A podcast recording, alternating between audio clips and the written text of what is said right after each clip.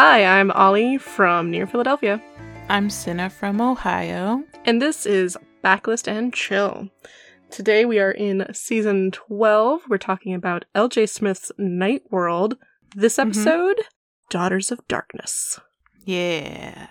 That's the backlist part. We should discuss the Mhm. chill part, which is drinks.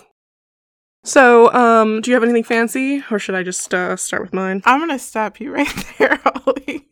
Yeah. I have a question. Mm-hmm. How's the how's the park going? Well, we're not closed yet. Did you discuss it with Dave? no, he hasn't brought it up, which I thought was This pretty is- weird. This is going to be great. I wonder how long it's going to take for him to bring it up. I don't know. You would have thought he would have brought it up by now, but he hasn't. I know, I know. I mean, at least we have a second scene for the haunted hayride now. This is true. Now, what scene from this book would you put into this haunted hayride? Oh, um, it's definitely the three sisters taking down a deer and then like rushing the wagon. Oh, that's very spooky. I actually genuinely love that. Thank you, thank you. You're welcome. Yeah, it seemed pretty good to just be like, what the hell's going on out there? And then like you turn the wagon, you know, like curves around the corner and there's like three vampire brides and like their mouths are covered in blood and then they just like rush at the wagon. It's great. Oh, that's very good. Also, I love that you had a chance to not do it, but you said, "No, I haven't learned my lesson. I'm gonna, I'm gonna yes and this again." That's the problem is I just love you too much to no but. That's all right. I won't drag it on Appreciate as long as last time. I did listen to the last one and I was like, oh no, Cinna was incorrect. This is not 20 minutes, this is 10. But then but then part two started. I couldn't believe it. We just kept going. So yeah. Yep, we'll check in again next time. I hope that you take this into consideration when you are reading Spellbinder and whatever we read after that, because I will continue to ask. Okay, okay. Yeah, maybe someday we'll make, you know, a couple dollars. Enough to do a recording studio for two minutes. Oh wow! Can you imagine? I know, Oh, 40 whole dollars. we got to start printing more shirts. You know, those are our big sellers. That's what I was gonna say. We should actually sell these shirts though. For, for sure. No, I genuinely, if I could design stuff, I would absolutely design Dominique Vampire Hunting Gym T-shirt. Even if it was just for me myself to wear, I would absolutely do it. Okay, but we should do this and get one for you and me and Raven and all wear them. yes, I'll wear them in three different states. It's a joke only for us and the four other people who listen to this podcast. And if you ever see us in public, you'll know. You'll know. You'll be like, it's you. You're one of them. Possibly one who doesn't record, but that's okay. Love that. It's like you won't know which one of us it is. I guess you could ask, but who knows what kind of answer you'll get. right? Like, if we're not in Ohio or Pennsylvania, who is it? but what we could be visiting. Yeah, that's true. I know this is giving Raven prime opportunity to impersonate one of us too. That's true. That's true. I think that is pretty great. Raven impersonate both of us at the same time. It's just chaos. anyway, so Ollie, uh, what are you drinking in honor of our book tonight? Oh, Cinna, I'm so glad that you asked me about my drink. I never thought you would, because it's not like we do that every time. Today, I mean, I could have kept going about not your drink. you're like, I can find a way. yeah, don't fucking tempt me. I'll do it. No. Today, we say goodbye to the Wollersheim Dance Hall Absinthe Blanche. Oh no. It was the very last of it. There was one shot and like a little smidge more, and I was like, eh, fuck it. It was not a full shot. So it's slightly more than a shot, like a shot and a quarter. And it's so good, and I'm gonna miss it, and I definitely need to find a way to get more. Absolutely. So I'd looked up some like kind of star themed absinthe Oh. Yeah, cocktails. And I found one and it had blackberry juice in it. And then a bunch of other, like, alcohols. And I was like, I'm not gonna fucking do that. Of course. That's the fucking motto here on Backlist and Chill. oh, it has more stuff? I'm not going to do that. Mm, Things I'm gonna have to buy, or I could just use the thing I already have. Mm, Change the name. Gonna do it anyway. yeah. Uh, it was very funny because my housemate has uh, one of his partners over, and they were like, "Oh, so what drink are you making?" And I'm like, "Oh, let me tell you about the way it works here." so I'm just gonna make shit up. And they were like, that's Mhm. cool. So I did try to find blackberry juice because I had an idea. Turns out my grocery store doesn't have blackberry juice because it's not bougie Mhm. enough. But what it did have when I went walking down the like soda and energy drink aisle looking for my energy drinks mm-hmm. was my good buddy Canada Dry blackberry ginger ale. No, they have it. I never knew. It's perfect. It is because that's what I wanted to do. I wanted to do ginger ale with real blackberry juice, which would have made it a darker color. But I was just like, I turned and I'm walking and I see this kind of purple ginger ale Canada Dry because this, you know, the logo's so obvious. And I was just like, no, no way, no, no fucking way. I was maybe just gonna get like a black cherry bottle of Yeah. something. No, so perfect because, like I said, that's all I was gonna do: blackberry juice, ginger ale, and absinthe, and then there it is. I can't stand how fucking perfect that is. It's like the ginger ale god just came down on a little like floaty cloud with fizzy ginger ale bubbles. placed it there on the shelf. Yeah, right, and it was just tucked in there between the zinnias. That's amazing. Also, that sounds great. Man, I love how many different kinds of ginger ale there are there are now. That's perfect. Oh, it's really good. It is almost cloying to the point that like I do need the absinthe to cut it, hmm but it's really good. Oh, I'm desperately jealous. I need to try this. Yes, yes, you do. You should see if any of yours have it, because my not bougie grocery store had it. I will. I haven't even thought to look, honestly. Because who so- goes looking for blackberry anything? I, well, I don't know if you remember, that was what I was trying to do last podcast. I ah. was trying to make some sort of blackberry drink and I couldn't find it. So I had to get a mixed cocktail drink that had blackberries in it. Oh, I remember you muddled them, right? No, no, no, no, no. They wanted me to do that. And I Oh. said, we don't do that here. we don't play that game here at Backlist and Chill. We do the bare minimum. Thank you. I'm sorry. Buy fresh blackberries in this economy? No. No, those are gonna go bad when you look at them. right. I don't have the money for that. What I do have the money for? Juicy fruit cocktail. Fuck yeah. Yeah. So I was I was very happy. So this Wollersheim Dance Hall Absinthe Blanche with some Canada Dry blackberry ginger ale over a fuck ton of ice. And I'm calling it a starry night.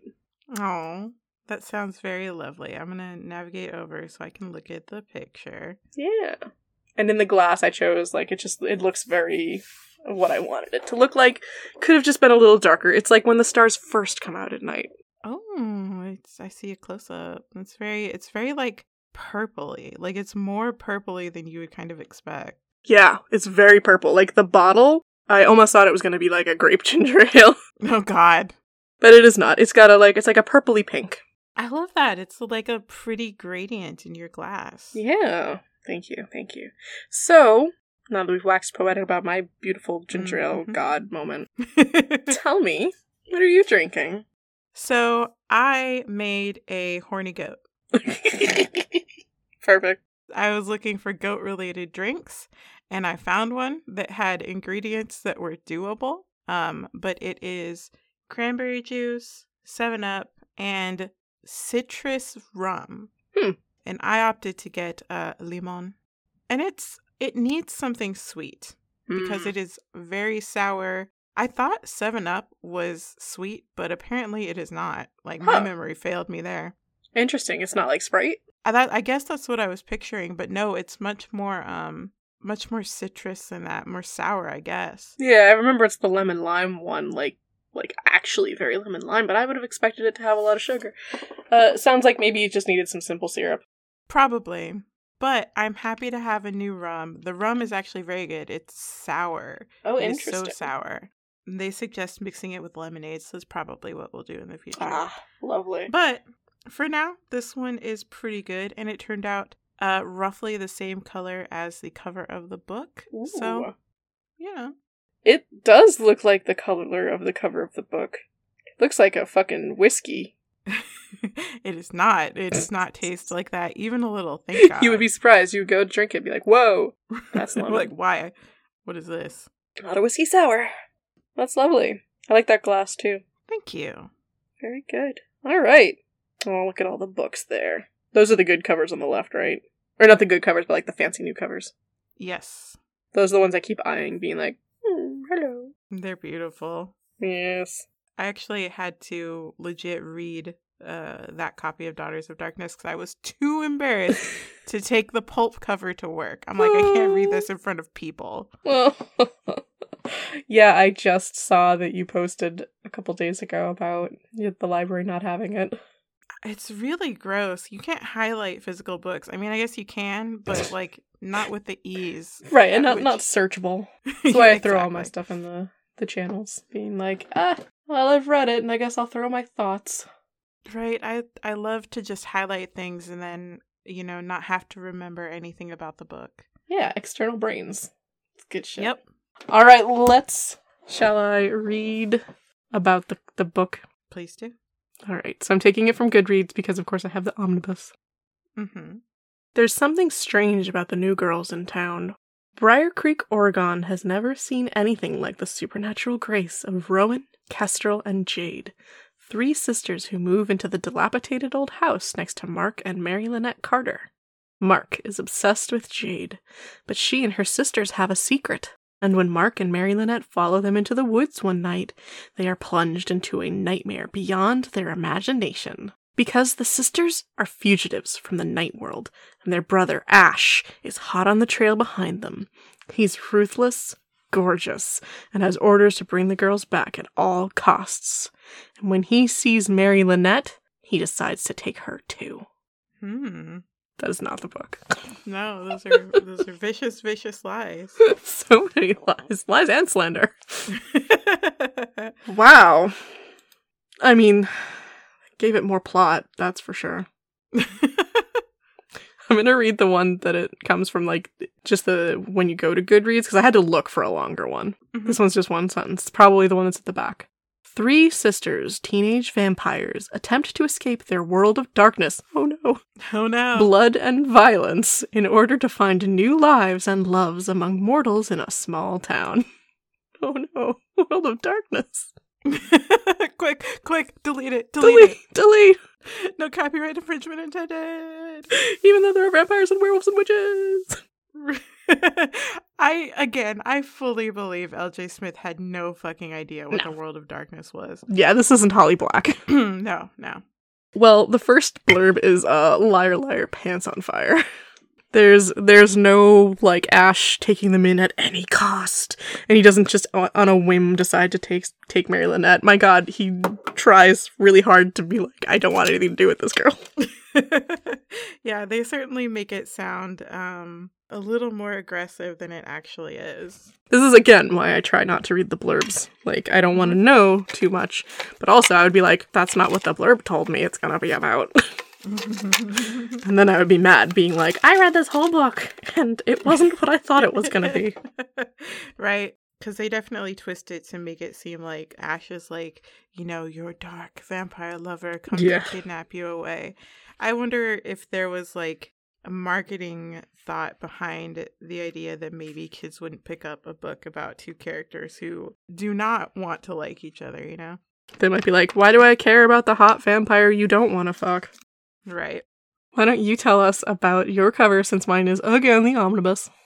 Oh my gosh, I would love to. Um, it's another San Julian banger. Fuck yeah. So this one is primarily a background of red. You have the same red rose stem and leaves providing the border. Uh, the primary image on this one is Rowan, Kestrel, and Jade down at the bottom, and looming behind them with a really weird cape and a really skeletal hand is Ash. For some reason. I love that, like, of all the details, you can really see his belt buckle. I don't know why, I just find that delightful. Uh, and then around Ash on the border, there is a voodoo doll, the same, like, ghoul vampire lady. Yep. There is a hand reaching for a sphere of some sort. Don't know what's up with that. Hmm. Some tarot cards, a black cat that's actually in the book. That's true. I feel like the cat's sitting on Rowan's lap. and also half on the tarot card. It's interesting. Uh, the same screaming lady, and then the same cat statue, and then above the cat, there's like an ankh and a star, and some other sort of vaguely mystical symbol. And then at the top, in orange, L.J. Smith Nightworld, author of Secret Vampire. And then the text in a very like swoopy, I almost say like 70s ish font. Yeah. Uh, it says Daughters of Darkness. And uh yeah, I love this cover. Mine is a third edition. oh my god. Yeah, so it doesn't have like the cool embossing and stuff like my Secret Vampire one does. Mhm, But I bet it smells great. Ooh. Hmm. It's been a long time since we sniffed on. Um, you know what? I got a new lotion and it mostly just smells like my lotion. I oh no. I don't really smell anything. No. What is the point of these old books if not to smell good? I know. This is, you know, 96, so it's had time to marinate. Yeah. But um yeah, so I like this cover. I remember back on the fan sites and stuff, people would talk it was a running joke how fucking weird Ash's hand was. like he never wears a fucking cape. Why? it is very gothic. He does have a very blonde Dracula look to him. That's true. I think it's a really fun cover. I had been noticing, uh, looking at a couple of the covers from like that and other ones you'd posted on um, Backlist's Twitter, Mhm. that like there were a couple symbols that repeated, and I'm just like, did they just do that on all of them? It's like, no, okay, they they switched a bunch around, but good to know it had absolutely nothing to do with Secret Vampire. Okay, okay. Yeah, no, they rotate them occasionally, but yeah, it just seems like they just sort of like, what's spooky? What do we got in the clip art that's spooky? of 1995. Yeah, I like how the girls are there in the center there. Daughters of Darkness. It definitely gives me like a Dracula with the the vampire brides kind of thing, even though they are, you know, family. It has that sense like they're gonna come at you and just be like, Yeah, we're gonna just sex you up now. Bye. They also they all look very 70s. Even though this was published in 96, all three girls have a very like 70s hippie vibe. Oh yeah, if I had seen this book just like sitting at my library, I would assume it was quite old. Yeah, right? Right? kinda kinda classic in that way. Yeah. All right. I think it's time to talk about what happens in this book. Ah, is it time for a recap? It is. All right. So, Daughters of Darkness has three narrating characters for some reason. Ash and Mary Lynette, who are the main couple. Mary Lynette being a 16 year old, maybe 17. I didn't really clock her age. Yeah, I don't think they even say what grade she's in. They do. They say that she's like a year older than Mark. So I think she's about to start her senior year, if I remember right. Anyway, Mary Lynette is one perspective character. The other perspective character is Ash, uh, returning from Secret Vampire. Fresh Our favorite boy, Ash. on Secret Vampire. It's Ash Redfern. um, and he does not narrate a lot. He just kind of gets pop in chapters when it's emotionally appropriate. Yeah. Then our other character who narrates is Jade. Jade and her sisters, Rowan and Kestrel, are vampire girls who live out on the uh, undisclosed island in the East Coast that is run by only vampires. Now, is it only vampires? I thought it was only Night World. Good question. I know it's run by the vampires. Okay, okay. But there are Night World people beyond vampires. Possibly. Okay. Uh, we do see it eventually, briefly, so we'll find out. But uh, they escaped from the island because they don't like it there because it's fucking Quaker Day rules. Um, 1600s bullshit. so they escape to try to live with their Aunt Opal, who happens to be Mary Lynette's neighbor. And they arrive in the house to find that their aunt has been brutally murdered, staked by some unknown assailant. Mary Lynette sees them burying the aunt's body and gets herself into a rear window situation. Uh, eventually, they find out that the girls are vampires and decide that in order to maintain this relationship and trust each other with each other's secrets, they're going to have to blood bond, basically. Which was weird after Secret Vampire. I don't think I understand how this works. Yeah, it's a little vague because Rowan presents it as like, oh, this is what our ancestor, or not, I think it might literally Yeah. be their dad. This is what our dad did to like tie us to the witches. So we just like trade blood in our family and then we can't betray each other. And it's like, well, no, I think you still could, but you're not going to because you're all very nice kids. So that's fine. Well, and like Secret Vampire was like, so if we trade blood three times, you're a vampire. And I'm like, oh, well, well, why does one just do this thing? What's what's happening? Because it's book two. And we've decided this is a thing now. I think that's what has happening. I agree. so, meanwhile, Ash, their brother, is coming to return them back to the island because that's what his father wants. And he is being tailed by a vampire named Quinn, who is kind of a narc. He's not being tailed by him. He like literally shows up with him. Like at This the is true. beginning. He's not it's frustrating. Anyway, continue. this is true. It, that implies that he like doesn't know that Quinn, but no, Quinn travels with him. Quinn's like, "All right, you have a week to try to handle this your way, or I'm going to go tell the council that the girls ran away because apparently, like, the adults don't know, just Ash and Quinn." Quinn is like old but looks 17. Right. He's still he's a made vampire. He's still lower on the hierarchy than all of the Lamia back home. Yeah. So Ash goes into town and he meets Mary Lynette for the first time because they are neighbors to his aunt and they realize that they are soulmates and they instantly hate each other. Well, she doesn't know what the fuck it is, but she knows that she does not like him. Right. We know that they're soulmates. He Um, knows too. And uh, Ash goes out of his way to just be the worst. It's delightful. eventually they all you know collide uh, because mary lynette and mark and the girls are trying to figure out who killed their aunt and they're still being like harassed like they leave a dead goat on the porch as like a warning Whoever killed Aunt Opal, yeah. so most of the book is preoccupied with like nominally sort of trying to figure out who did it and like investigating leads and stuff. In the meantime, like Ash and Mary Lynette are spending more time with each other. We get to know other characters in the town so that we have potential suspects. And finally, in the end, uh, Ash and Mary Lynette go out to butt ass nowhere to look at the stars, but really to make out.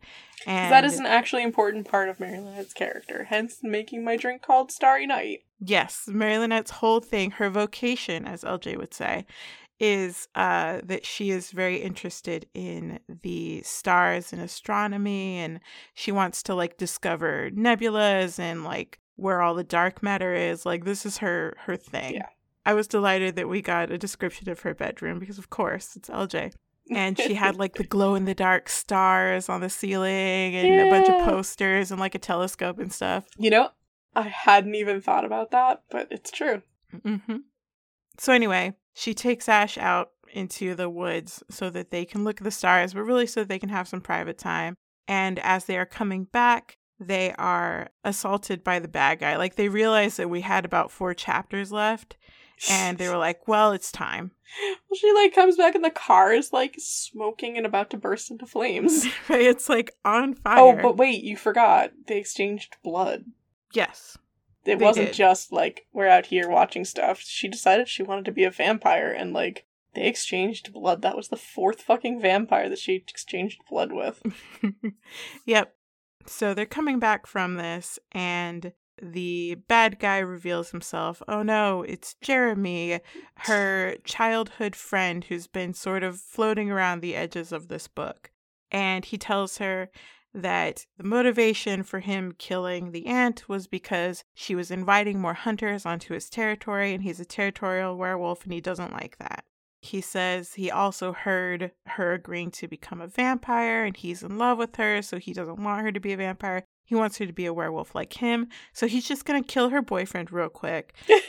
just hold on one second, Just one sec. Let me just bite his head off and, then I'll be uh, back then we can do this.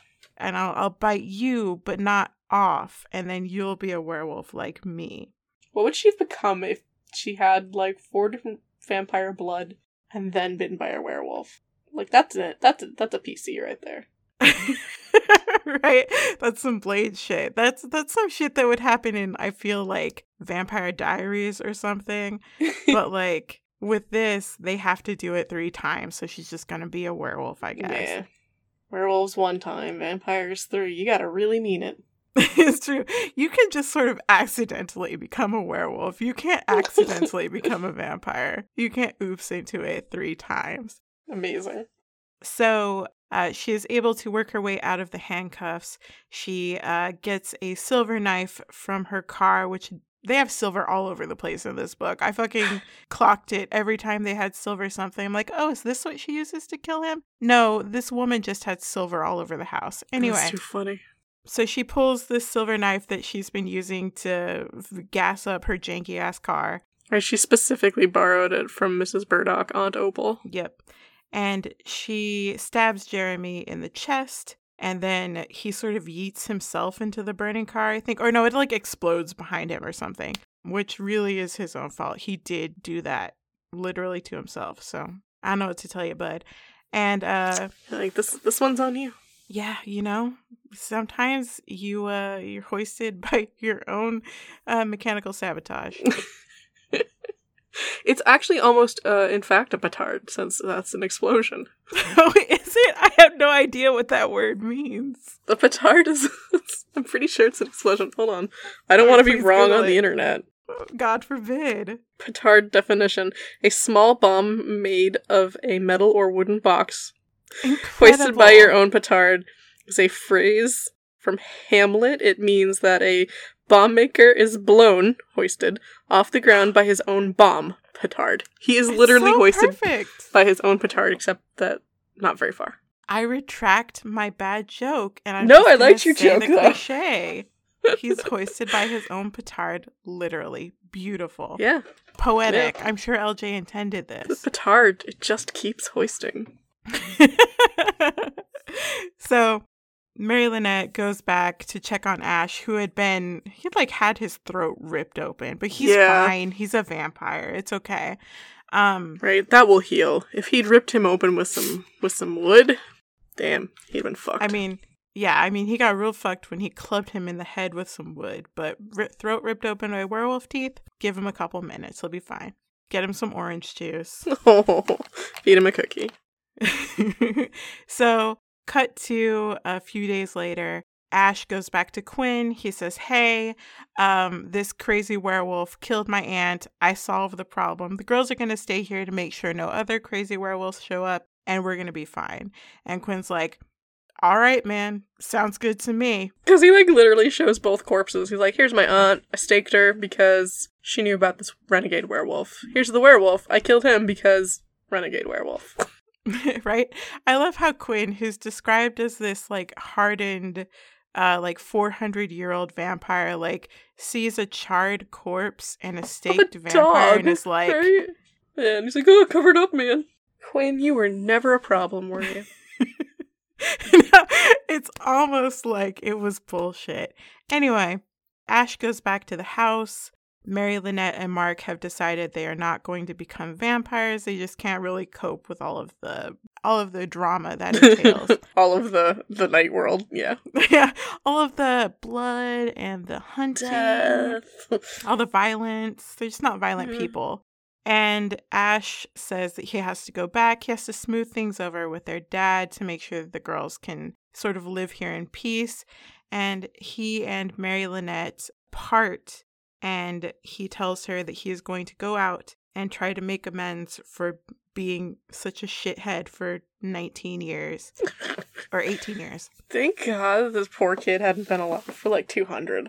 Oh, I know, right? He's had some real angel shit to deal with. yeah.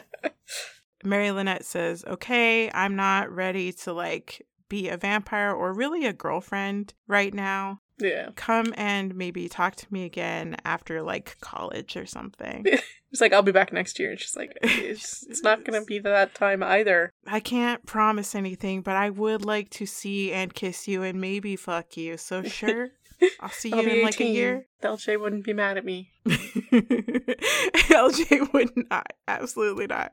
Um, and then they have like a real a real sweet little goodbye scene. And that is how the book ends. Yep. Cut, cut, cut. Clap, clap, clap. So you had messaged me saying that you cannot be objective to this book. No, I recognize that this book definitely has flaws. And actually, some stuff that I realized after and some stuff that I was thinking about because I finished this book literally like four hours ago. It's very fresh in your mind. Yeah, so some stuff that I sort of thought about since then. But in general, I just like this book too much. This is my favorite Night World book. I really, when I started reading it yesterday, um, I was just like, oh, all my friends. I'm seeing Aww. all my friends again. I love all these people. And I'd seen your messages and you just started being like, what, what is going on here? And I was like, I'm going to try to be objective. But then I'm like, oh, it's Jade. Oh, it's Rowan. Oh, it's Mark. I love you kids. So I I just like this book. Sorry guys, I just like it. This is going to be an interesting episode. Oh no. It's okay, it's okay. So tell me. Mhm. Cuz I I want to know, like earnestly. Mm-hmm. Lil Cinna.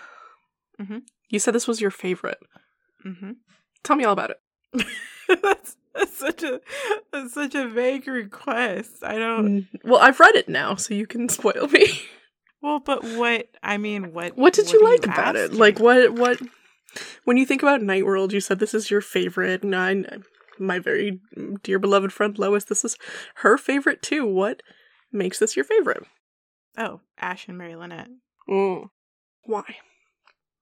I will still stand by. I think one of my notes is that Ash and Mary Lynette's scenes are some of the funniest shit LJ's written.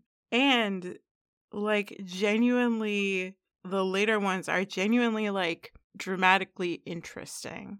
The stuff that Ash has to kind of grapple with I, it's it's a very interesting way to like deal with this trope of like this vampire dude and this human girl. Because there are lots of books and like I would say lots of books that follow this book, which is to say stuff like Twilight and a lot of the books that came out from that that handle this kind of interaction without looking at any of the stuff that LJ touches on in like this 200 page little fucking paperback. Just the idea that Mary Lynette at the end of the book says no. She says, I'm not going to be a vampire. Um, please leave. You've been a shitbag. You've done question mark, question mark, question mark things to women for like your entire adult life, you're going to have to go and prove that you cannot be a shitbag. um, and then come back and see me in a year and like maybe we can talk. I think that's genuinely a very interesting way for this sort of dynamic to play out, especially in these romance books, right? Mm-hmm, mm-hmm. But yeah, no, I just think they're funny and Ash is a fun character, and Mary Lynette's a fun character, and the dynamic of them hating each other, but you know, being bound together, uh, is a very fun one. Specifically, that dynamic is one that I like in general. So this is sort of my jam. Is this the jam? The one you were realizing? Oh, so Oh man. it's it's so funny. So like you asked me one or two episodes ago, like which night worlds are my favorite. Yeah. And this one is my favorite, obviously. But then I thought like which ones did I read the most? And I thought of those books, and those books are not my favorite, but I read them the most. And I realized today that I read them the most because they all have the same ship dynamic, which is to say, shitbag vampires who fall in love against their will with girls because it's LJ. um, and then end up having to be less shitty. I do love that. but I enjoy the idea of these dudes who think they're so much better than all of these girls that they fall in love with, then falling in love with these girls and being like, oh, I suck. Like I suck really bad. I'm the Like, I'm- worst. I should I have things I should be ashamed of. I need to go to confession. right? I need to go to therapy. I need to walk the world and atone for my sins. Like, I just enjoy seeing arrogant men laid low by hot Okay. ladies. So that happens several times in this series. And those are the ones that I would gravitate to. So, of those, I think this is the best one, technically. Um, but you know, we'll see, I guess. Yes, we shall. So that's where I'm at. What What about you all? You sound like you really hated this. so you're describing this book that you you really enjoyed, and I'm like, God, I wish I read that book. Uh, I I think my like I messaged you Mhm. saying that this book is super bogged down by having a fucking whodunit in the middle of Pride and Prejudice, Mhm. and I absolutely stand by that. This book could have. All right, hold on. Let me roll it back. I super super liked Secret Vampire. Still do. This doesn't change it. Like this doesn't retroactively make that one a problem. Because you know how sometimes you read a book and you're like, no, never mind, forget it. Everything this author wrote is awful. I was wrong. you snuck in. Um, n- no. So Secret Vampire, and you're like, I've really been thinking about it because I finished the book early for me. I wasn't expecting to finish it until today. Mhm. I finished it yesterday at like four or five in the afternoon, and I was like, okay, I've got some time to think about this. Secret Vampire had so much emotion, Mhm. dealing with like hard stuff, Mhm. fucking cancer and Mhm. death of a teenager. Like you are yourself a teenager, or this is your best friend and she's a teenager, or this is your sibling, your twin, and she's a teenager. And it really treated all of the characters and their emotions and the hard shit they were going through Mhm. realistically and with respect. This one opens with a fucking dead aunt and she just clues Mr. Body. Uh huh. Nobody gives a fuck about this dead old lady.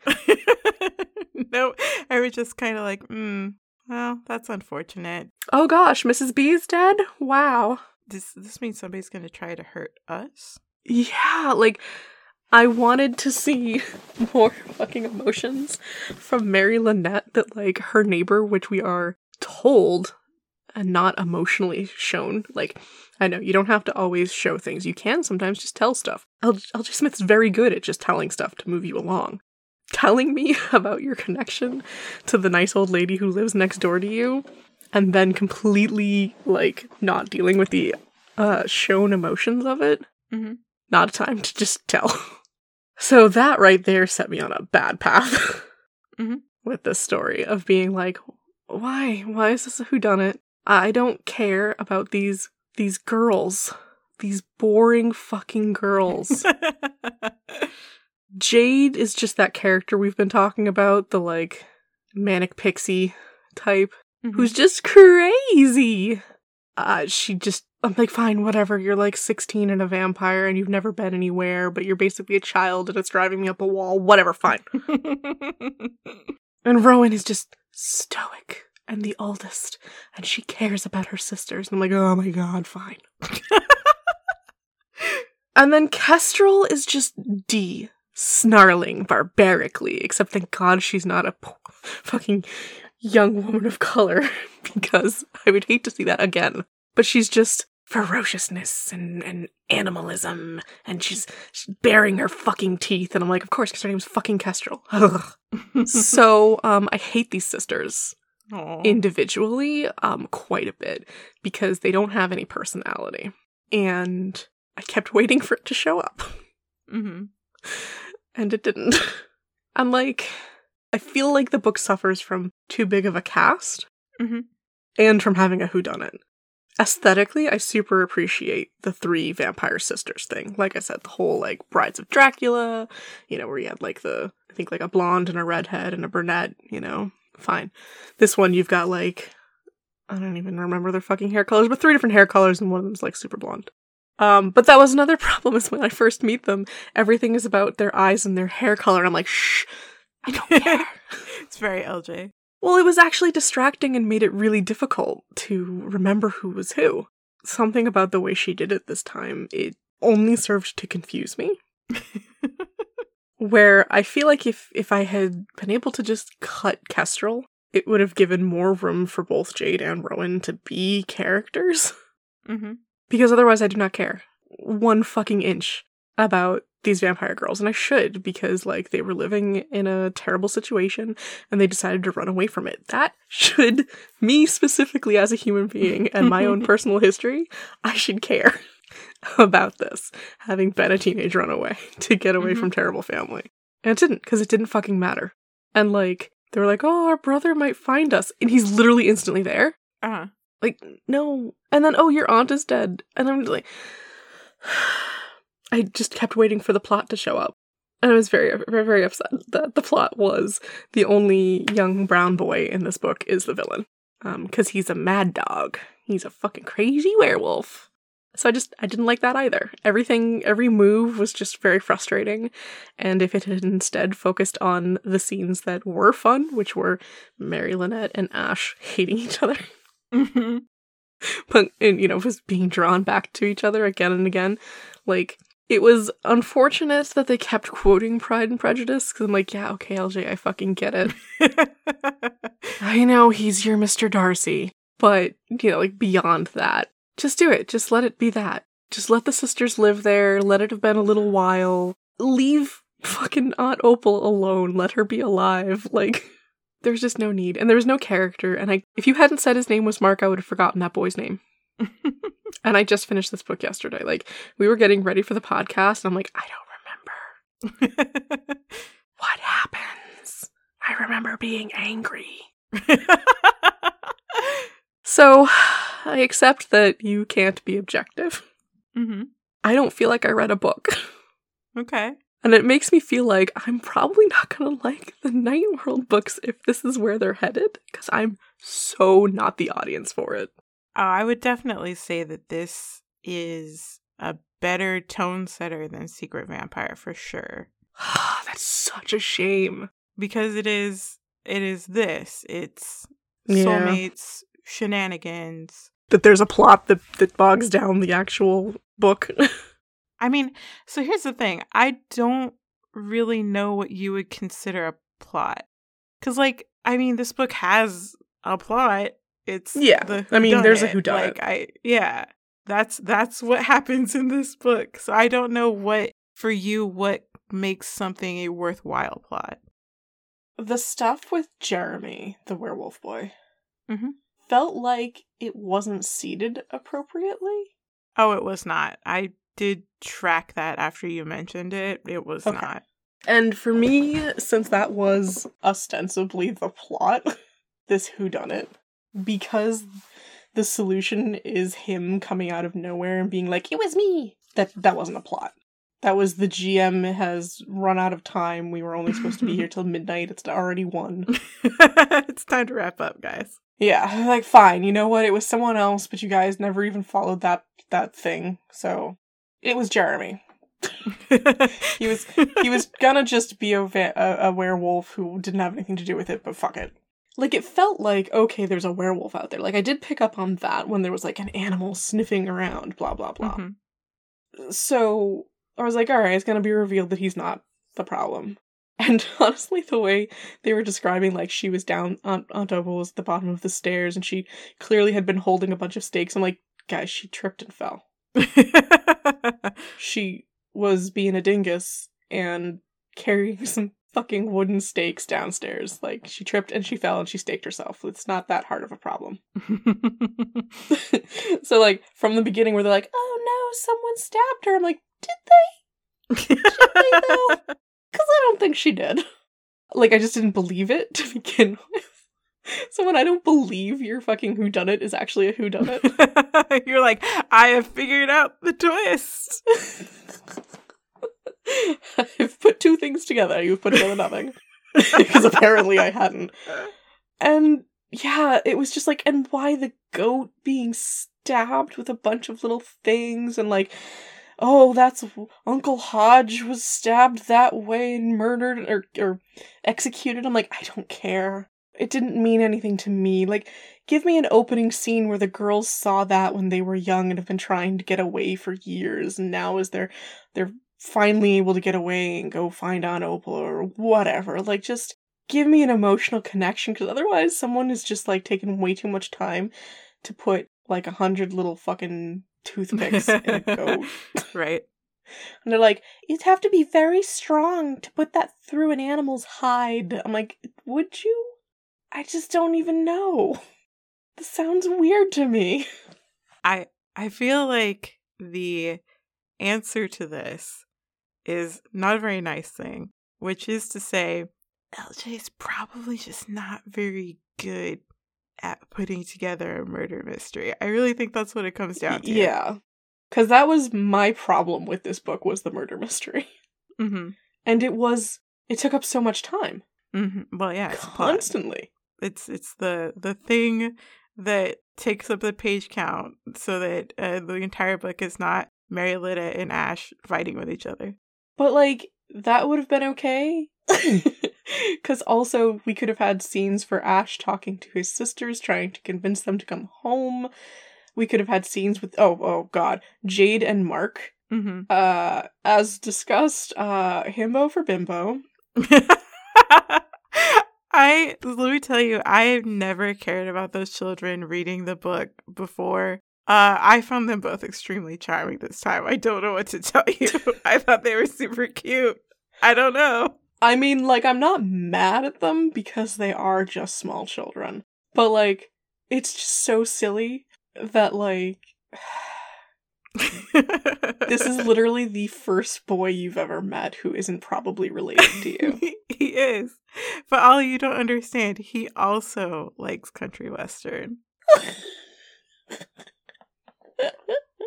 oh my god, you dance to music, I dance to music. It's love.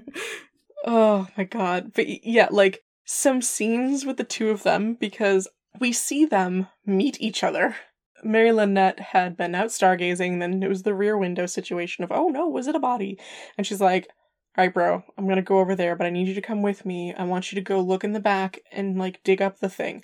It looked really easy, so it must be very loamy earth, I'm gonna guess. Just dig that shit up. And I'll go distract them. I'll talk to the sisters. And like, he runs into her out back, and like, that's it. They, they meet each other. The next night, when they end up following the girls into the woods when they're gonna rebury the aunt like deep in the forest, he's telling her about like, no, she's smart and she's brave and she's funny. Whence? At what point did you have a further conversation with this girl? Because you didn't. If there wasn't this murder mystery happening, if it was just, sister, this human boy keeps coming over and it seems that he is trying to woo you? Court me. He's courting you? This cannot stand, but there's no reason not to let it seem that way. That will make us seem like nice, normal human girls. Yes, have him come over. like, their 1600 mentality could have been really fun to see. Like, him having to come over and deal with, like, the sisters are going to, like, chaperone, you know, them having fucking tea or something. Like, they could have just leaned into the Pride and Prejudice thing, you know, like, get it up into the 1800s, a little more modern, you know, just Instead, it was just, we're in love. And I'm like, oh, fuck. Because I would have enjoyed seeing those two kids talk to each other and discover more shit because we know they're not soulmates. right, that's the interesting thing. And I think, you know, aside from the obvious thing of the book being 200 pages, of LJ being far more interested in Ash and Mary Lynette, Yeah, it's clear. Mark and Jade as teenagers in love, but not soulmates, contrasting that with like Mary Lynette and Ash, who are soulmates And hate each other. and yeah, do are not do not want. Yeah. I would have preferred a, like, 75% beat for beat Pride and Prejudice, but LJ Smith. It would be fun, right? Yeah, instead of this motherfucking who done it. it destroys the tone because again secret vampire dealing with emotions. This one could have also just dealt with emotions. Mm-hmm. just just more. Just something more. As opposed to fucking four days of this crap. Yeah, it is, it is canonically less than a week. Yeah, because it's and it's it's not. They don't even take up. It's not even like Sunday night when everything wraps up. They're like, no. A few days later, Quinn shows up to the house, and I unroll the rug, and I show him the charred corpse, and I'm like, bam, get out of here. Like, okay, why did you make it a week then? If you're not going to use every inch of this week I've given you. So it it reminded me of um that brief sequence in the Vampire Diaries where they're trying to figure out I don't even remember what they're trying to figure out at this point. I think maybe who's a vampire or something. But like Bonnie and Meredith and Elena all go to like Bonnie's room and they start making a list of like all the people who could be the, The person that they're looking for. Yeah. Yeah. And it, it felt very that where it's like yeah, except the whole book. except it is the whole book. And like I think that's just Just bad mysteries. LJ. LJ not being very good. All right, if next time you know that we're going to hit a mystery book, you just give me that warning. Maybe I won't be so mad waiting for the book to pick up. I ooh, I'm trying to remember like which ones. I mean, they all have sort of a well, you know what? I'm not going to be able to do that for you, Alright. Ollie. I don't know what qualifies. All right, that's fair. That's fair. It was just extremely frustrating because I kept thinking we would have time with the characters. Mhm. And instead, it was just every time we were with the characters, it was this fucking murder mystery. Like, I liked Mary Lynette. I liked that she was, you know, interested in space, that, like, she got super emotional looking at the stars.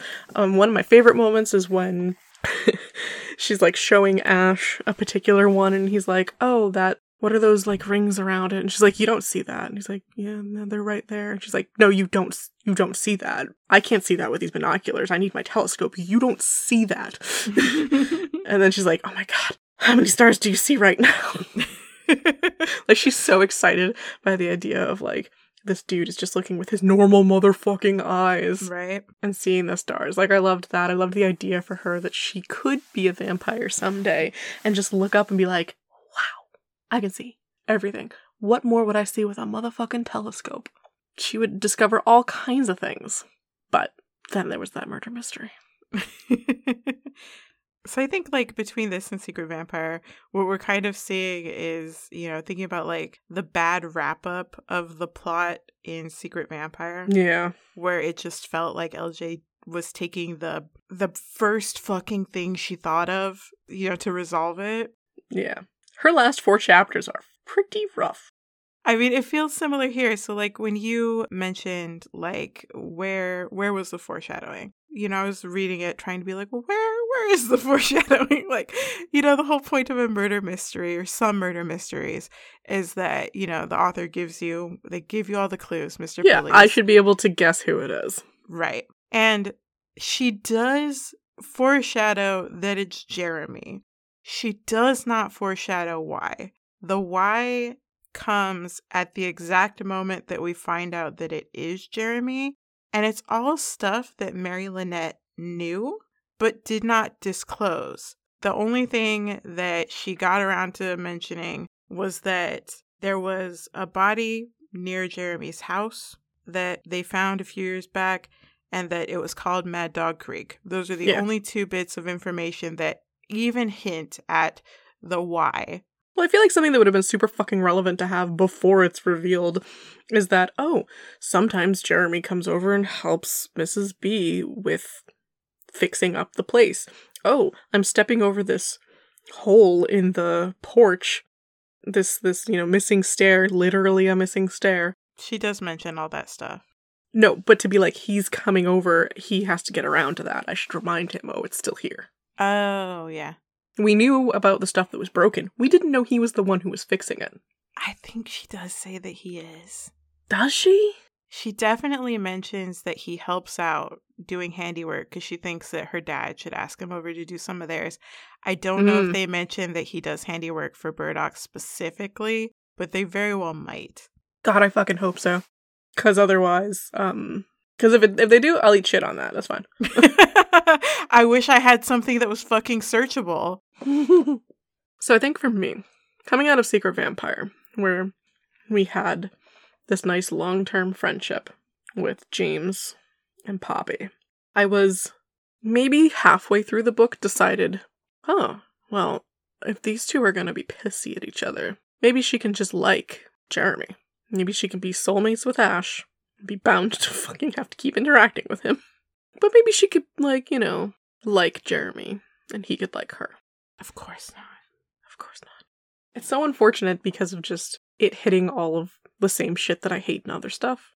Mm-hmm. Where it's like, oh, look, he's a poor. Oh, look, he has mental health problems. Why did someone leave a 12 year old alone?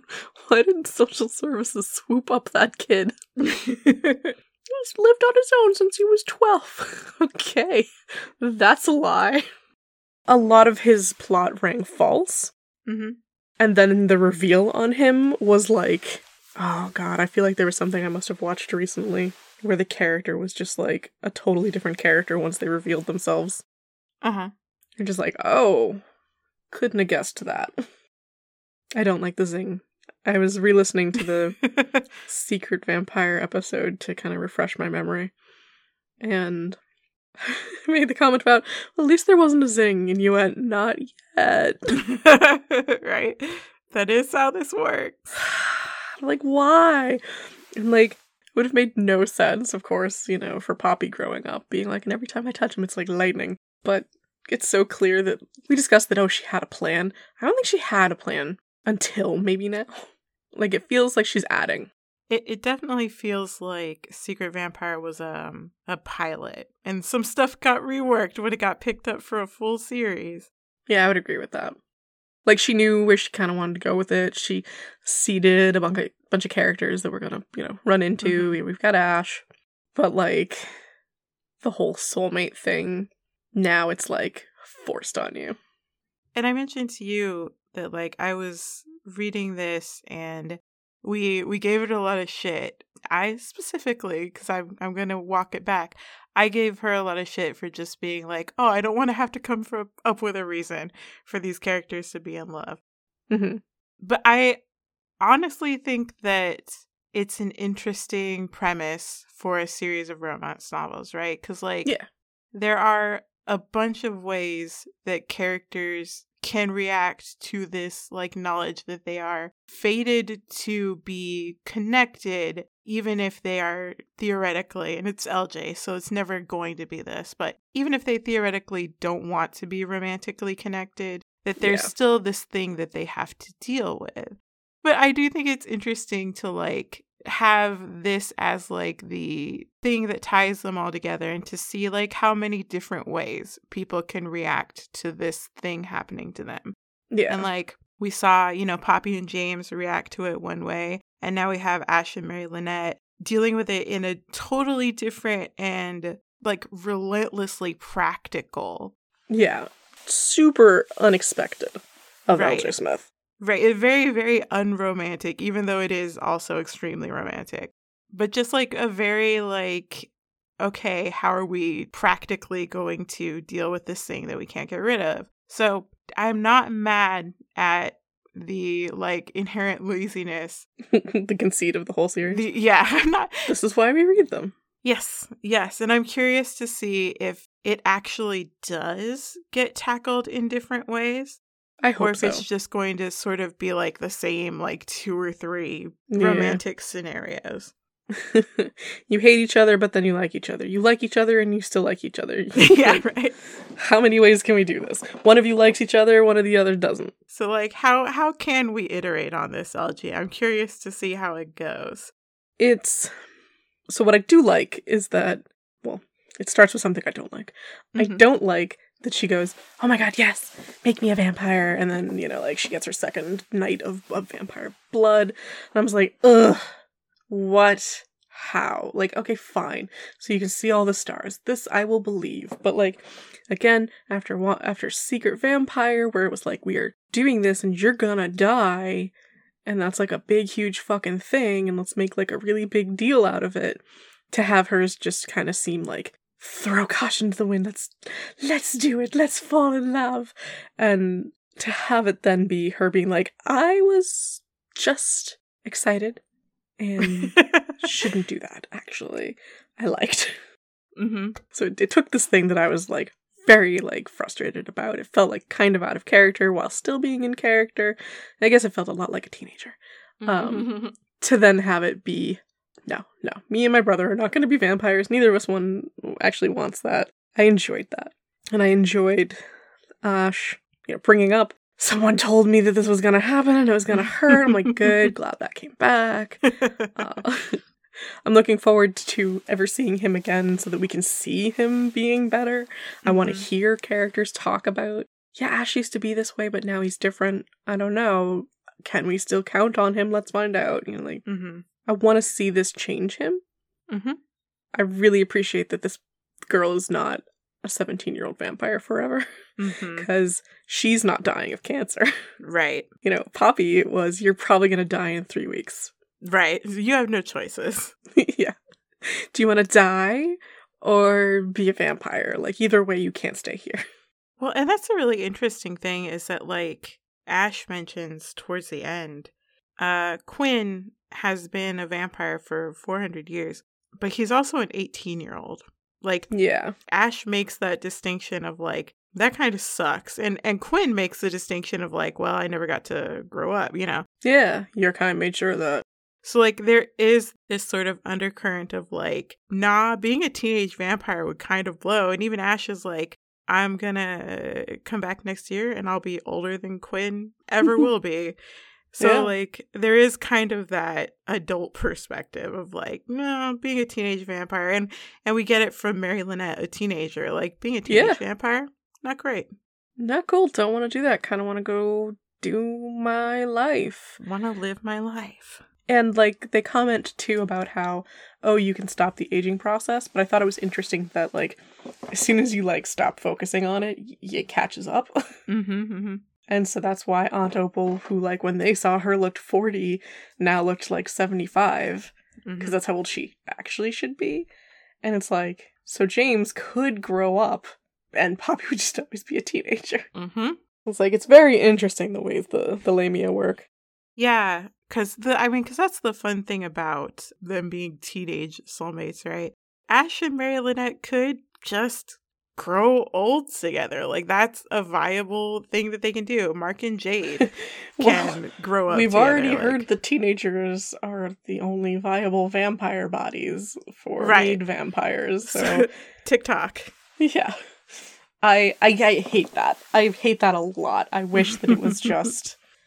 I wish it wasn't there. like, Mhm. there's no go to. I wish it was this or that. No, no, fuck that. No, because then Quinn being a teenager could just be. Oh man, that sucks. Someone just took you and turned you into a vampire. Is what it sounds like right. where Mary Lynette could be like, hey, you know, like, I've done cool stuff. I'm in Yeah. my 50s. You're in your 50s. Let's be in our 50s forever. Yeah. So it would be nice. Instead, it puts a very early expiration date on that life. Yeah, well, because he's like, I'll be back in a year. And she's like, I won't be ready. Oh, honey, if you're not, that's it. He's going to ask you one more time. Right. You don't know it. It's not brought up in this book. We got to wrap this up before you get to college, girl. Yeah. It's it's interesting that he doesn't mention it. It's kind of Yeah. freeing for her, I would assume. Because if she was like, oh my god, this might be my last year as a human, instead she can just hopefully go out and be Mary Lynette. Yeah. I don't think she'd be a very good vampire, though. Well, so that does bring me to to something that I was thinking about this afternoon. Consults Yeah. notes.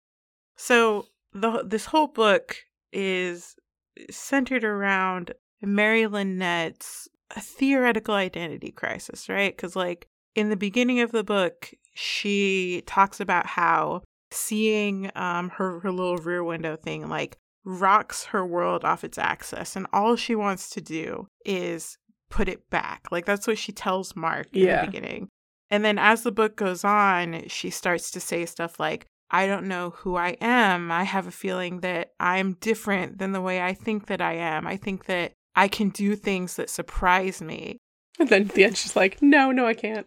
well, I mean, that's the thing, right? So, like, as the book keeps going on, she keeps saying shit like that. She keeps being like, I'm changing. I'm a different person. Maybe I could be a vampire. And that's when she, like, tells Ash, like, yes, change me. And, like, so LJ going back to LJ mm-hmm. sometimes is a good writer.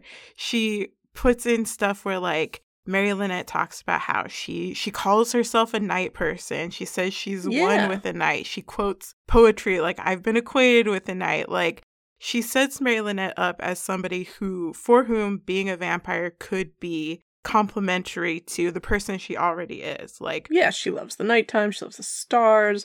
She doesn't. She's not afraid of the dark. having those eyes could like genuinely be uh, a benefit to her outside of her having a soulmate, right? Like these Yeah. are just things that could enhance Mary Lynette's life and career.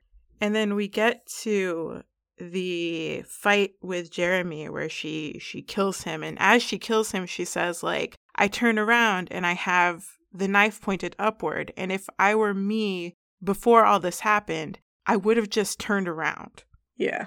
and I would not have defended myself. And then she kills Jeremy, and then she witnesses Jeremy's death. She witnesses like the violence that has been, you know, put on Ash, and she realizes like this isn't me. Like this violence is not me. And then at the end, the whole wrap up is like I know who I am now.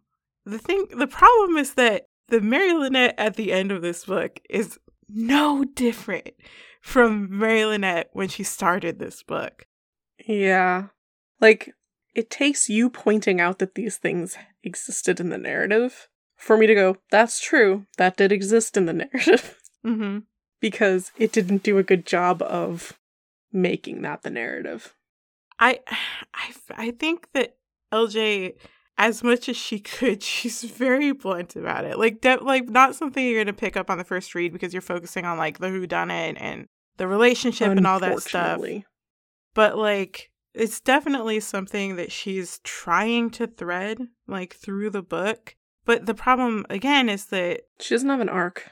No, there's there's no arc. She goes like, through some shit, She goes through a thing. Yeah, yeah, yeah.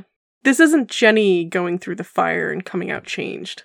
Right. Could could have been better. Just there's like stuff in here that it's like it could have been better. Could have had less of a whodunit, focused more on this character.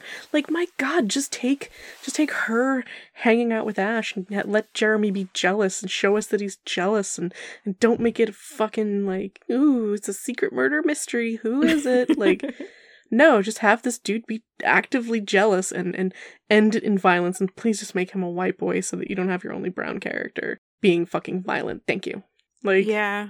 And then of course she could have been even more mad at Twilight about vampire versus werewolf lover. yeah. The more I think about it, the more I'm like, oh, is this her Twilight? Or rather, is this the one that she gets mad about Twilight for? Possibly. I uh, who could say?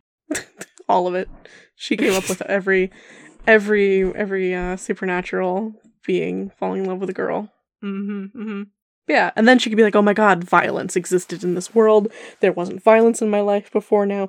Jeremy wasn't violent, or he was, and I didn't know it." Like something where she decides, "No, I don't want this." Mm-hmm. Uh, like you said, Mary Lynette goes through some stuff, but it just makes the stuff that she says at the end sort of ring hollow because, Yeah. you know, the person who's actually changed is Ash. Yes. Yeah. Yeah. It's good that we have any of his perspective in that way. Right. It's it's funny. Mary Lynette is just a tourist in the night world in this book. mm-hmm. The night world is happening around her. She can't affect it. I mean, she can in that she directly affects Ash, but even that is, you know, author prescribed as boop. Here you go. You're his soulmate. Mm-hmm. You're just a, a sexy lamp who actually gets to have chapters. Well, and I think you know that's that's part of the arc is her flirting with the idea of becoming part of the night world, of changing it, and then being like, mm, "I'm good." Imagine a Daughters of Darkness where she gets to, you know, have her Mr. Darcy problems and then has their fun moment with the stars and is like, oh my god, you can see so much. Oh, I could see so much too. Wow, I could discover a nebula tomorrow. All my dreams would come true. And like her watching her brother with Jade and those two connecting, and then shit where it's like I've been contemplating it for a little while now, you know, at least more than a fucking afternoon, and I might I might want to become a vampire. and then to see the violence of it, to see that Jeremy, who you realize is a werewolf, you know, like or you- they told you or or he told you or something, and then be like, oh no, this is this is not the world for me. Like to give it more time because she literally decides she wants this, and then the violence with Jeremy happens, Mm-hmm. Mm-hmm. and it's just like, oh, it's too fast. Yeah. There's no room for the story. Stupid who done it. yeah, I think I think it's definitely a case of like first thought, maybe not best thought. I'll just it feels like LJ really I mean, I don't want to fucking necessarily speculate about how this story was conceived or anything, but like I would not be surprised if LJ sort of conceived of the murder mystery plot and the characters and then just did not go back to see how she could better tell this story. I feel like she she sort of chained herself to this one premise and hell or high water. Never looked at it and went. Oh, I don't actually need the murder mystery. Yeah, yeah, I I really think so because the arcs don't really serve each other. Yeah. My god, right? Like, how much do you agonize over making sure that all your plots complement each other? But this is why. This is why because then you end up with something where things just don't click and it's not, you know, you you have a you who's like, well, but there's stuff that I could like here, but then there's this other shit in here and then there's this whole other plot. Is that the plot you want me to like? I don't like it. right? I don't I'm not interested in this. Because it's not told well. I know I could like it. I enjoy mysteries. hmm But not here, because it doesn't fucking matter. Yeah, and it's not a well well told mystery. It's you know, it feels like it's LJ's first. She I, I really feel like she she really tries. You know, she I feel like she went through it a couple of times and was like, I'm going to put this little hint here and I'm gonna put this little hint here. And then breadcrumbs throughout the forest. Right? And she's like, and this is how you write a murder mystery. You put these little hints in and then But you forgot motivation, LJ. She did. She did. And then she just did not. She's like, I did the work of telling you, You who did it nothing." was, but I did not bother to tell you why because they're going to tell you why. Yeah, they're gonna reveal the whole thing. That feels good, doesn't it? Parlor No. scenes, right? Letting the villain chew the scenery and reveal their evil plot. This is the funny thing, too, because, like, Mary Lynette tries to, like, so she's like, I, when I knew I should have followed my instinct when uh, I told Rowan, like, oh, it's Jeremy, and he's the the one who did and the then even. Rowan's like, I told you it couldn't have been him. I'm so sorry. Right, but uh, like LJ tries to like make that also a breadcrumb because Mary Lynette had a knee jerk reaction and she should have trusted her knee jerk reaction because she was right. And I'm like, LJ, you can't, that doesn't count. You can't count No. that. Does not count at all. So, I am but one reader. I kept waiting for it to be revealed that Quinn had already been in town hmm before he met with Ash and that he had stabbed Aunt Opal. hmm and that he was now watching Ash because he didn't trust Ash because he wanted to prove that made vampires are as loyal or as good or something, some bullshit to make his scene with Ash mean anything. Uh huh. And no, it didn't. Didn't happen. Nothing to do with it. This named character that we got who knows the night world, nothing. You, you know why he's named Ollie. Oh, no. That's the only reason. Fuck. Oh, so that's why he couldn't be the murderer? Mm-hmm. So here I am being like, this could make narrative sense. it's just another Why. Jeremy? Jeremy, who we don't know, knows the night world. Why? well, because I have plans for Quinn. He has a soulmate. Ugh. God damn it.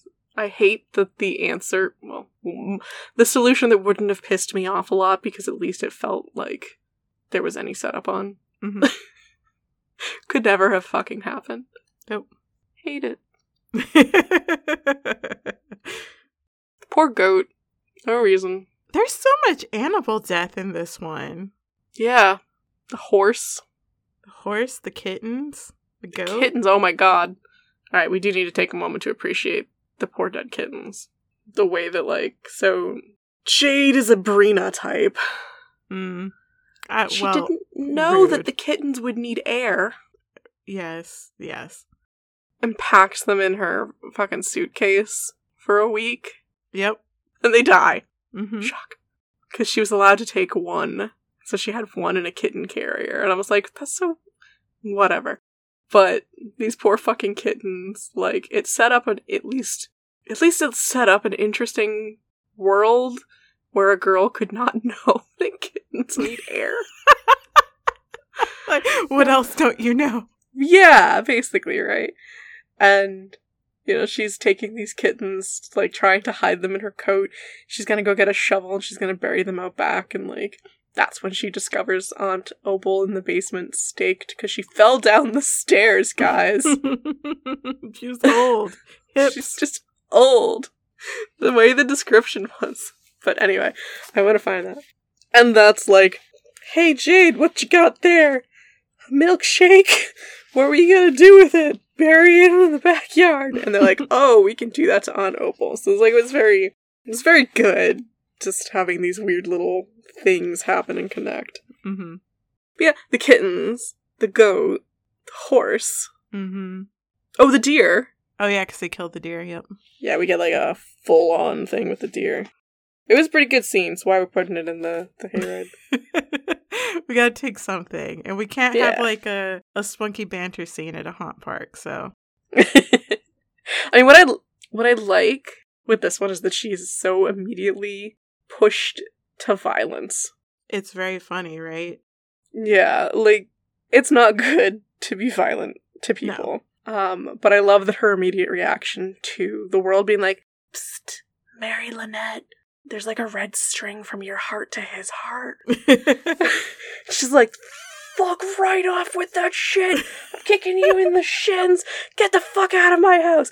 Go on. Get out of here. I'm taking this broom. I'm gonna sweep you all the way across Wyvern's Court. Get out of here. Go. I do love every single interaction that they have. It's extremely fun. Uh her being absolutely unafraid of him while everybody Yeah. else in the room is pissing themselves. Oh my god. When somebody was commenting about how no one, it must have been Jade, no one ever acted like this to our brother. you know, and then here she is, and she's like in his fucking face, like, what the fuck are you doing here? Right? That is so my shit. Get up in his face. You're not afraid of him. Tell him Right? he's a jerk. And he's like, fuck, I can't Oh do anything about it because I Yeah. do like her. and God he's just like, it. could you not? Could somebody please stop her? Because I can't.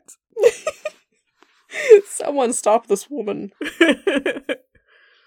I do think uh, I could rub your neck for you. Making the offer from several feet away is very funny. Yeah, yeah, yeah. It's like, I am gonna stay right here in case you say no and get mad and kick me in the shins again. I am out of kicking range, but I would like to touch you sexually. well, it's so funny because it's like, she can kick him all she wants, unless she's got fucking, you know, Wood feet. wood tipped show uh, shoes, right? I oh, I love so like okay, okay. Here here's what I liked about this interaction. We're Maryland telling him that they're incompatible, even if she were a vampire. Their personalities Mhm. would be incompatible. And Ash being like, What if kiss? What? And Ash just being like the person who tries to reconcile their relationship with physical intimacy, I think is a very interesting like Ash thing. he is. He is so difficult to wrap my head around. Mm-hmm. Because we saw him in Secret Vampire being just a just just making insanity flowing river bullshit, right? And and hitting on Poppy and maybe gonna turn Poppy in, but haha, I would never do that. But would I? Like I feel like this character would have benefited from being a little more fucking consistent in the previous book. yeah, I think it's another one of those pilot problems. Yeah. They recast him. yeah, I think I think when LJ got to this one, because Ash is one of her favorite characters, and she is not Oh, so he comes back. quiet about that. Yeah, not as much as you'd like, but yes. Gotcha. Um, yeah, because the way he's set up at the end, it's like, all right, I expect to see this boy like three more times, and he needs to be important towards the end. right? He sounds like a series regular. Um, yeah. But like, she's like, okay, I have this Ash guy. I'll figure out what his deal is when it's time to handle his soulmate. And then she did, and she created like this Ash. Yeah. I wonder how it would have been if I'd read this one first. I don't know. Yeah. No, I think that's it. I think I'm good. The only other thing I wanted to check in on was uh, what we talked about at the end of Secret Vampire, which Oh, right. There was something we were supposed to be looking for. The bigotry and prejudice and class shit that Nightworld has going on with regard to specifically in this one, I think the werewolves, right? Yeah. There was some backpedaling on Ash. Yes, because Ash makes makes werewolf jokes to Jeremy once he finds out he's a werewolf. purpose. just being just being a dick. Um and Mary Lynette hauls him behind the gas station and she yells at him for being a bigot. And Rowan ducks in and she's like, Actually, he's friends with werewolves. Right. But then Jeremy's like, my uncle used to be part of the types of the very specific club that that Ash also is part of, and they treated the werewolves like second class citizens. So, Which we got didn't we have a little bit of that in Secret Vampire? oh yeah, James like one of the first scenes we get with James on his own. He like goes to a club, knocks on the door, and there's a werewolf there, and he's just like, ugh. If that werewolf even even has a brain cell, it would surprise me, like something like that. Right, he's shitty to the werewolf like bouncer. Yeah, for no reason, out of nowhere. Just so you know, werewolves, we don't Right. like them. there's this like weird undercurrent of like shittiness against werewolves and jeremy is like at first he's like a human face to that because he's like this poor kid lives out in a trailer in the middle of nowhere he like Works a has to- job, goes to school. yep he's like a working class dude Yeah. and you know ash comes in and he's like uh, lamia which are like politically top dogs in the night right, world because even with Quinn, he's like, oh, you're a made vampire, and I'm still better than you. Yep, he's a Redfern, and the Redferns run the night world. Like Ash is like this upper class dude, He's a prince, basically. basically. And Rowan comes around and she's talking to Mary Lynette after she chews Ash out for being a jerk. And she says, It's not as bad as you think. Like, just because Jeremy is a werewolf doesn't mean that he killed our Aunt Opal. Like, he's. And then to have him be the one that did it. Right. And they dial back on that because when Mary Lynette meets Jeremy at the end and he's like in his crazy mode, she specifically calls him out as being not a normal werewolf. Like, mm, oh, this isn't the noble hunter that Rowan told me about. So, like, hashtag not all werewolves, but this one. But this one, but yeah. this one. this one that we've actually dealt with for more than five seconds. Right. It's like, really weird. It is. It's like LJ is trying to like not be a bigot, but also is going to have like the only werewolf in the cast be the bad guy because he's like a rabid and animal. Like, Right? Like, why did you choose this? yeah. Why couldn't he just have been a werewolf? it is a weird choice, LJ. And like we do ever get werewolves who are not bad guys. Do we ever get any love interest werewolves? No. Oh, that is such an oversight. That feels classist and racist. Yes. Well, oh yeah, and our next the next werewolf is also a Latino lady.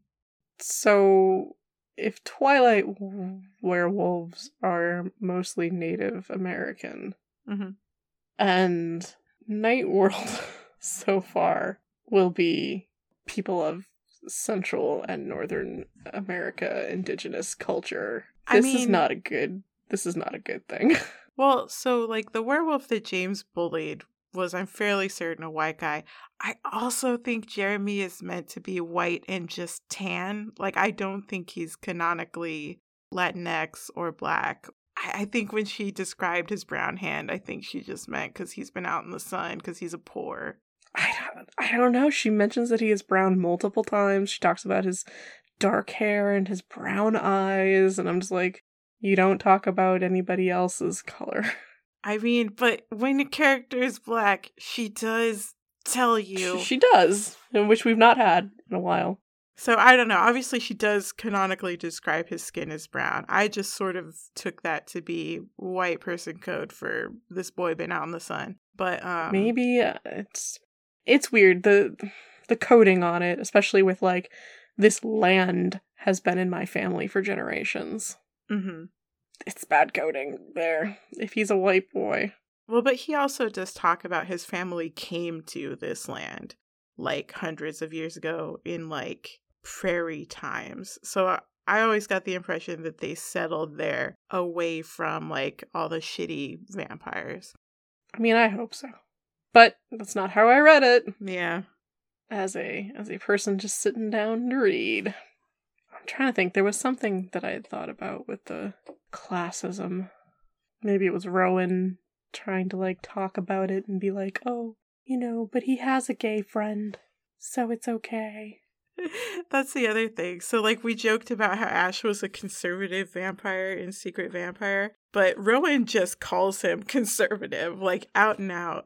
But is he? Everyone keeps saying that he's one way and then that he's another way. Like, well, that's that's the intended arc for Ash, right? Because he comes in, he's like, playing the big misogynist. He talks about like King Jupiter, king of the planets. Like, yeah. he's a very macho dude. He like approaches Mary Lynette by like telling her, I don't want you to hang out with my sisters. I'm vetting her friends. He comes from this very patriarchal island. You'd be a bad influence. He comes in like that, and uh, Rowan calls him conservative. We're supposed to just obviously believe that. Yes. This is what we have seen.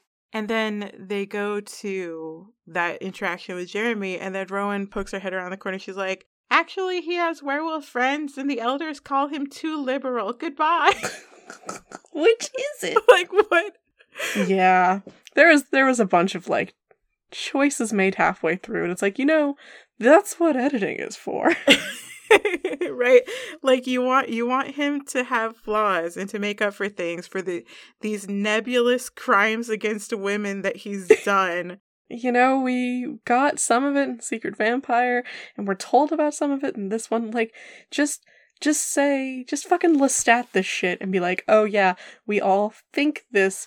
He lets us think this. He wants us to think this because he's in charge of the family on the West Coast, as we are told, this 19 year old boy, or 18. And just do that. Be like, yeah, I have to come across as super conservative because it's the only way I can control the family.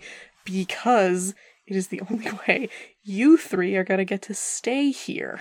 It's because of my influence. I feel like that's what she's going for. But then she also wants him to be like legitimately shitty so that he can reform himself from Mary Lynette. And it's like, yeah. my dude, you gotta pick one. Like they can't both be true. He can't Are you be legit shitty? Are you not? he can't be faking and also be ashamed of all of the shitty things he's done to women. Like you gotta make one a choice. Day, I I held a girl's hand without g- gloves on. There was no chaperone around.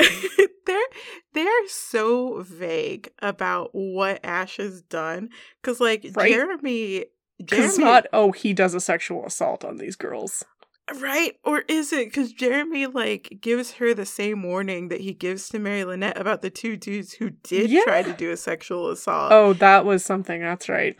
I didn't mention it. The first fucking scene we get with these three girls is like their aunt not arriving to pick them up from the train station and so they like start trudging 20 miles. And these two boys who never show up again meaningfully at all pick them up in their their truck and like take them somewhere and are going to do a sexual assault. Like but the girls are like oh you're thinking really mean horrible things. Mm, no but we're vampires. That's not gonna happen. And i'm just like lisa jane you don't get to be called LJ right now. He's Jane. Why is it when pretty girls are alone, you immediately jump to, and then a boy tries to sexually assault them? I was actually thinking about that because, like, the same thing happens to, um, that's how Stefan and Elena get together. with Elena, like she can't defend herself because she's Elena Gilbert. And You even forgot her full name. Elena fucking Gilbert. I'm sorry. She's. Elena fucking Gilbert. She cannot lift a hand to defend herself yet. Um, Yet. And it happens to Kaitlyn too. And even Kaitlyn is not able to defend herself. Like Gabriel has to come to her rescue. Fucking finally, finally, they fuck with girls who can defend themselves. So like Which was a scene that I liked until I stopped caring about those girls. That's why I totally forgot to mention it earlier. like goddamn LJ, it took like three tries, but we got there. It made me think of um I don't remember like uh, I was meant to Google this. When did when did Buffy start? When Buffy. Buffy season one. 96, 97? Uh, ninety seven. No. Okay, Okay. so this was pre Buffy, but it reminded me of like that fucking. Well, but What? the movie was like This 94. true. But it uh it reminded me of that thing that Joss Whedon used to say, you know, spit sound. When he was explaining like why he came up with Buffy, he was like, Well, I just saw this pretty blonde teenager walking in an alley and getting um you know, hassled by some dude, and then she turns around and she kicks his ass, and like that's how he got the idea for Buffy. And it, Is it? yeah. And it just it made me think of this scene in particular. It's like, well, I saw these three girls getting picked up by some rough dudes hitchhiking Rough. down the street. Rough dudes. Different rough dudes, but yes, some some young some young toughs. and then I I saw them just ripping their throats out. And I just wonder if it was like LJ finally catching the fucking empowered, you know, girl Right. power zeitgeist. The fun of it. Well, because you know that's what she said about this whole series is being like, I wanted to have strong women in it, and it's like that that right there. They're literally vampires who just go, oh.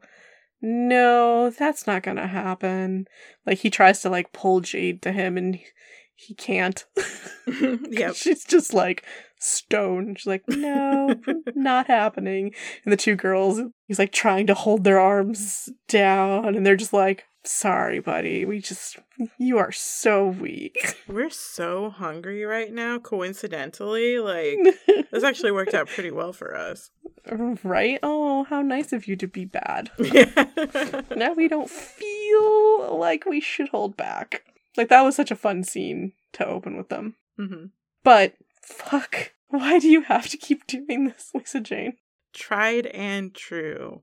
Ah, may it be the last time we ever have to see that. I wonder. I do wonder. We'll find out. I assume that Black Dawn's gonna have some like edges of threatened threatened women. Let me put it that way. Uh, you know what? To my memory, it is distinctly non-sexual. Wow. Mm-hmm. How does she make these novels that are either outright romantic or edged in romance? And like not a lot of sexy. I mean, this is the line that LJ walks, right? Yeah. When sex shows up, it's it's violence. Or threatened violence. It's all about the the romantic feelings or the allegories. With your soulmate and your brain. I mean, that is that's it, right? Like we discussed it during Dark Visions. Like for LJ, the ultimate act of intimacy is just melding minds with somebody. Like you don't even need sex after that. Right? Why would I need to have sex? I can meld with your mind. Genuinely, and that's what so many of these characters do. That's what um Elena and Stefan did like when he drank her blood. Like that's same kind of deal. So Yeah. like It's interesting that her and or um Mary Lynette and Ash we never get like that scene. The mind melding, knowing everything about each other. They do. Cause he when he bites her and she sees all the like shadows of the things that he's done that he's ashamed of. It's of. like a paragraph. Yeah, it's not in depth. Like they Yeah, it's nothing. definitely they definitely go further uh, as It's the like books go on. first base for vampires. right, there's no living in his memories. yeah. It's interesting compared to some of the other stuff she's done hmm to see, to be like, oh, these two who don't end up together immediately at the very end just do some some mental hand stuff, I guess. oh man. Mental hand stuff. That's like base 0.5? Or is it base like home run 0.5? Because it's super intimate. Yeah, because it's super intimate. Didn't you know? It's the most intimate you could ever be with somebody. And there's like stuff in this where Mary Lynette talks about how like what she wants is for somebody to totally understand her and to like love all the same things that she loves. Someone to share the night with. It's it's very like How does she not know she's such a goth? it's it's very LJ. Yeah. I do love the science nerd angle on it though. Mm-hmm. I think that's everything. Yep. Uh, so would you recommend this book? that feels like a silly question. Obviously, I still love this book. I'm glad that you do still love this book. I was worried when I was like, oh my god, this book. I was like, I'm not gonna hold back my opinions. But I don't it's not Mhm. it's not Dark Visions. right, Dark Visions. I might have stand Dark Visions if it were Ash and Mary Lynette instead of Kaitlyn and Gabriel. But yeah. at least these two had a little bit more character and a little bit more fucking chemistry. Yeah. So it's not it's not the worst thing I've ever read by L.J. Smith by far. it just has a lot of like extraneous crap it didn't need that like got in the way of of her doing what she likes to do. Mm-hmm. The stuff she's good at doing. I am sad though that like two people told me, yeah, this is the good one. mm-hmm. And I'm like, the murder mystery that makes no sense? like no, no, no, Pourquoi? not that, not that. no, ignore the plot. The ship. The ship is the The best ship. See, that's different. That's different. It's not my type of ship, one. but you know, what is Ollie? That's a good question. What is your ship, Ollie? I like angst and pining and them not being able to be together, but maybe sometimes they're Mhm. together. Mhm, Fucking while mhm. pining is good. That is good. Yeah, thinking the other one couldn't possibly like you in that way. Mhm, They're just, you know, they're just having sex with you. While you're both, they're both like, this doesn't mean anything to them. Ugh, never Like- could, but I'm gonna take what I can get. right. That's good shit. She could never. She could never love me. He says while he's like six inches inside her. Okay. and she's like, he must think I'm terrible that I would want to have sex. But I do because it's him. Oh, he'll never be able to look at me the same way. But I'm still gonna have the sex. Ooh, good. Injected in my veins. Yeah. That's good shit. I like that. Guess it just requires like a level of adult that oh yeah, for sure. Not gonna happen here. Especially if all of these characters can mentally connect. the way you said that, like you're physically shuddering. well, it's impossible to mentally connect in the real world. But obviously I wouldn't want to be involved in in a fucking while pining situation. Like you know, I do want to have conversations. Yeah, I guess. I mean, I just don't want to be involved with anyone anyway. Why would I inflict myself upon someone like that? That's true. Sounds like a You've hit terrible cutoff date. Right? I'm like, no, no. For me to pursue anyone would just be mean. but like, these characters can't pine once they can mentally connect. And if that is their allegory or their metaphor for fucking, then they would know, wait, you actually do like me? Wait, you actually do like me? And the pining would immediately go away. And then I would be like, boo. I okay, okay. That being said, I will say that final scene with the two of them where Ash is like, I'm gonna go. I I wanna try to make myself better. And Mary Lynette's like, She's like, good luck, buddy. You got a lot to live up to. Yeah, he's like, you know, uh, think about the things I've done to humans. And he says, I have a lot to make up for. And she says, make up for what you can and then come back. But it wouldn't help. And Mary Lynette knew he knew it. The problem wasn't simply what he was, it was what he'd done and what he was going to do. He'd seen too much of the hmm. dark side of life to be a normal person. His nature was already formed, and she wasn't sure he could fight it. Believe in me, he said, as if he could hear her. That's kind of close, right? Like, that's like she's not sure about him and he really wants her to be sure, and she's still not sure. I enjoy It's so, it's something different, but it is a good something. hmm Him being like, if you believe in me, then maybe I can do it, kind of thing is what I got from it. Yeah. It's half wait for me. It's half if you believe in me, maybe I can do it, even though I can't know for sure because you're gonna be not next to me. Right. It's like you're my you're my soulmate. Like I am trying to do this for you. Please believe I can do it. He knows that, or I mean, presumably, even though it's you know like word of God on the author here, hmm you wouldn't presumably be soulmates with someone that you wouldn't match up with nicely. So maybe Ash, you have been doing things against your nature. hmm So do better. Yeah. And so it's that. It's like, well, if Mary Lynette is my soulmate, then clearly I can do better for her hmm because if they wanted me to be this way, my soulmate would be someone who is probably also a vampire. yeah.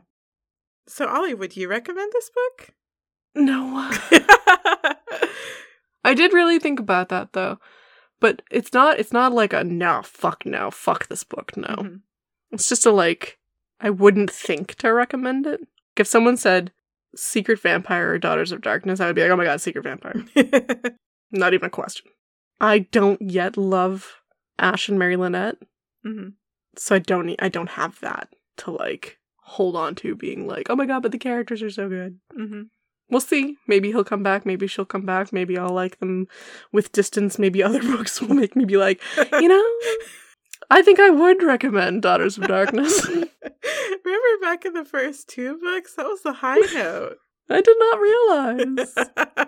So it's not with a it's not with anger in my in my voice or any poison on my tongue that I say no. Just kind of no. And I'm sad for that. Hmm I wanna I wanna fix it. Alrighty. Next time we will come back. Mhm. We will read Spellbinder. I don't know shit about that one. Do you I remember anything about it? Nothing. Okay. Nothing. Did you want to read like the one sentence that's the end of your book? All right. Spellbinder. Oh, I'm sorry. Don't miss the next Night World TM. Spellbinder. Black and white magic clash when two teenage witches fall in love with the same human boy. Gentle Thea is willing to forsake the night world in order to be with her soulmate, Eric. But Blaise, Thea's beautiful and ruthless cousin, will stop at nothing to claim Eric as her plaything. It's an all out battle of spells at Lake Mead High School, but for Thea and Eric, the consequences of the fight may be deadly. Well, I'm glad we're immediately back to those two. Yep. Ah, good. And I'm glad too that there's uh gal supernatural creatures on on the page this time being the soulmate. Mm-hmm. Interesting, interesting. All right, well, I look forward to seeing how that one goes. yep. Okay, I'm Ollie, and you can find me on Twitter at Olivia Hennis. You can find the podcast there as well, Backlist Podcast. You can find me on Twitter at endless underscore run and the podcast on Patreon, patreon.com slash backlist and chill.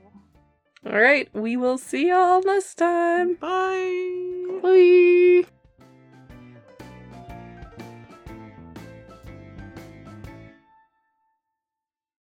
Um, so I do want to say something that you probably will want to cut from the podcast.